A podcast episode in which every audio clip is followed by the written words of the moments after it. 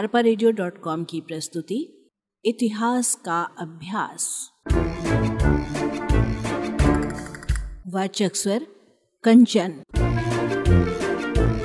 हड़प्पा एवं वैदिक संस्कृति।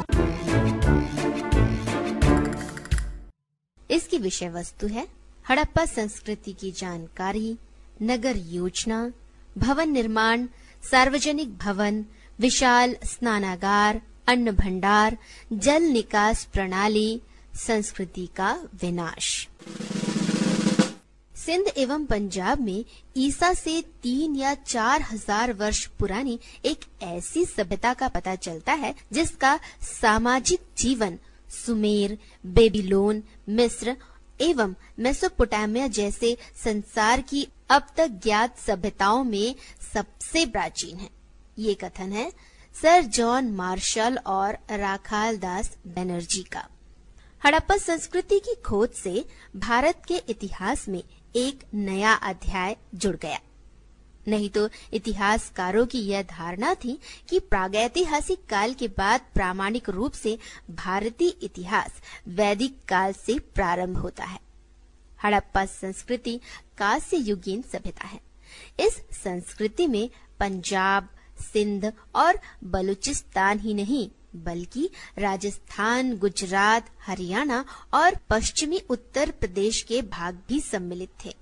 यह संस्कृति जम्मू से लेकर दक्षिण में नर्मदा के मुहाने तक और पश्चिम में बलूचिस्तान के मरकाना से उत्तर पूर्व में मेरठ तक त्रिभुजाकार में फैली हुई है।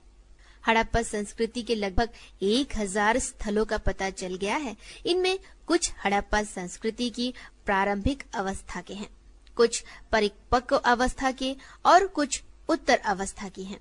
लेकिन हड़प्पा, मोहनजोदड़ो, लोथल, सुतकोटड़ा, कालबंगा, बनावली, चहुंदड़ो में उन्नत हड़प्पा संस्कृति के अवशेष प्राप्त होते हैं, जिन्हें नगर की संज्ञा दी जा सकती है। हड़प्पा संस्कृति के अंतर्गत इस विशाल प्रदेश का शासन दो राजधानियों के द्वारा होता है। पंजाब में स्थित हड़प्पा उत्तरी क्षेत्र की राजधानी थी और दक्षिण क्षेत्र की राजधानी सिंध में स्थित मोहन जोदड़ो नगर था। सिंधु लिपि को अनवरत प्रयत्नों के पश्चात भी पढ़ा नहीं जा सका है। हड़प्पा संस्कृति की संपूर्ण जानकारी उत्खनन में प्राप्त अवशेषों, नगरों, भवनों मुहरों, बर्तनों, आभूषणों, अस्थियों पर निर्भर है। हड़प्पा संस्कृति की खोज।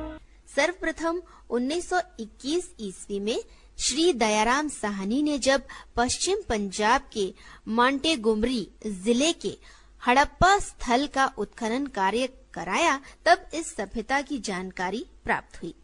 1922 ईस्वी में श्री राखाल दास बनर्जी ने हड़प्पा से चार सौ तिरासी किलोमीटर दूर वर्तमान पाकिस्तान में सिंध प्रांत के लरकाना ज़िले में सिंधु नदी के पश्चिमी भाग में मोहन जोदड़ो में उत्खनन करवाया।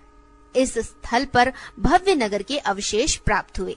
हड़प्पा संस्कृति की खोज के लिए जिन पुराविदों ने महत्वपूर्ण कार्य किए, उनमें Rai Bahadur, Dayaram Sahni, Rakhal Das Banerjee, Madho Swarup Vats, Kashiram Dikshit, sir John Marshall, doctor Ernest Mackay, H. Hargreaves wheeler और पीगट प्रमुख हैं।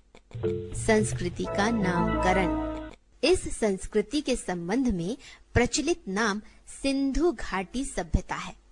हड़प्पा सभ्यता और सिंधु सभ्यता के नाम से भी इसे जाना जाता है। इन शब्दों के उपयोग का विशेष कारण भी है। विद्वानों ने उत्खनन कार्य सिंधु नदी घाटी क्षेत्र में किया।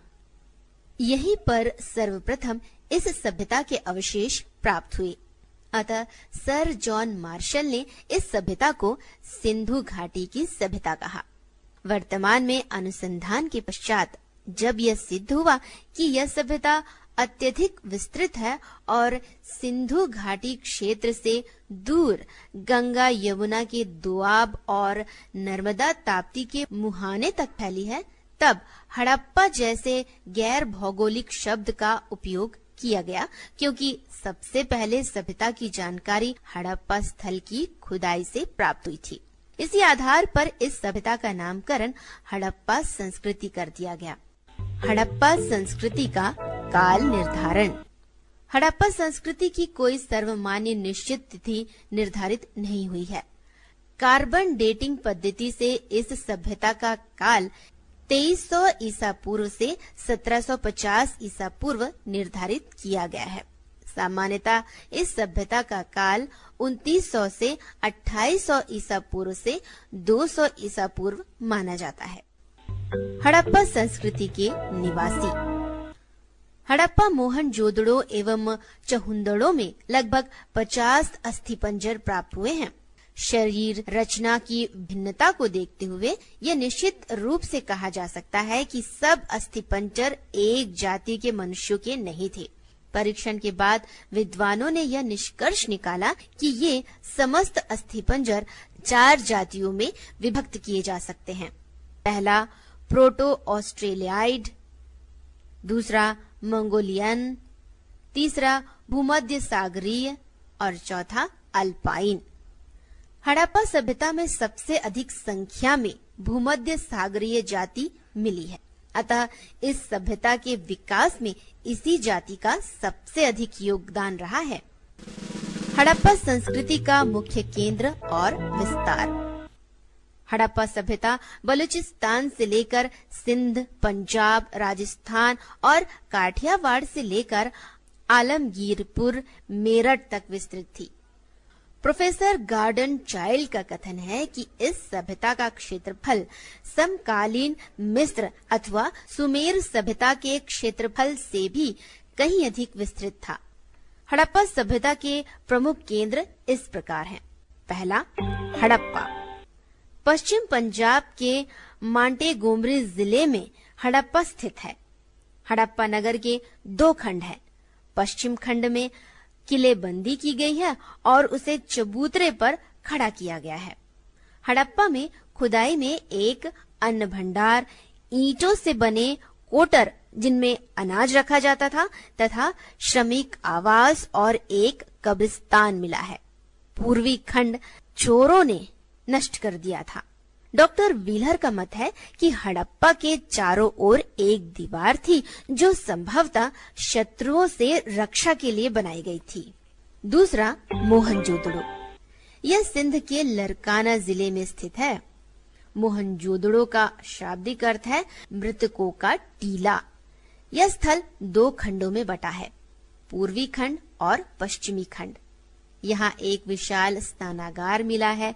यह स्नानागार लगभग उनचालीस बाई तेईस फुट का तालाब है, जिसके चारों ओर सीढ़ियाँ बनी हैं।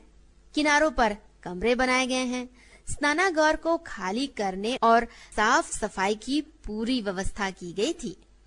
सुव्यवस्थित जल निकास की व्यवस्था थी। अन्य सार्वजनिक भवन, अन्नागार, पुरोहित आवास आदि के अवशेष प्राप्त हुए हैं। मोहनजोदड़ो में घरों का निर्माण पक्की ईंटों से हुआ था। तीसरा है लोथल। यह स्थल गुजरात में स्थित है। यह एक सुनियोजित बस्ती थी। कुछ विद्वानों के अनुसार यह हड़प्पा सभ्यता का एक प्रमुख बंदरगाह गोदीबाड़ा था। चौथा कालीबंगा। राजस्थान में उत्खनन में कालीबंगा स्थल से जो अवशेष मिले हैं, वो मोहन जोदड़ो की योजना से मिलते जुलते हैं। परंतु कालीबंगा के भवन कच्ची ईंटों से बने थे। यहाँ पर जल निकासी की व्यवस्था भी नहीं थी। पांचवा है चहुंदड़ो। यह हड़प्पा सभ्यता का महत्वपूर्ण स्थल है। यहाँ पर मनके बनाने का कारखाना मिला है। हड़प्पा संस्कृति की लिपि।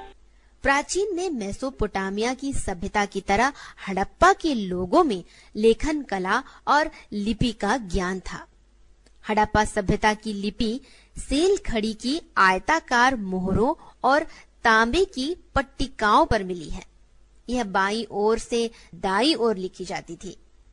हंटर महोदय का मत है कि सिंधु लिपि चित्र प्रधान है। सिंधु लिपि का पुराना नमूना अठारह सौ तिरपन में मिला। तथा 1923 तक पूरी लिपि की जानकारी प्राप्त हुई अभी तक यह लिपि पढ़ी नहीं जा सकी है इस लिपि के 400 चित्राक्षर मिले हैं, जिसमें मनुष्य और पशुओं के चित्र के साथ कुछ लेख भी अंकित हैं। ये लेख चित्र लिपि में हैं।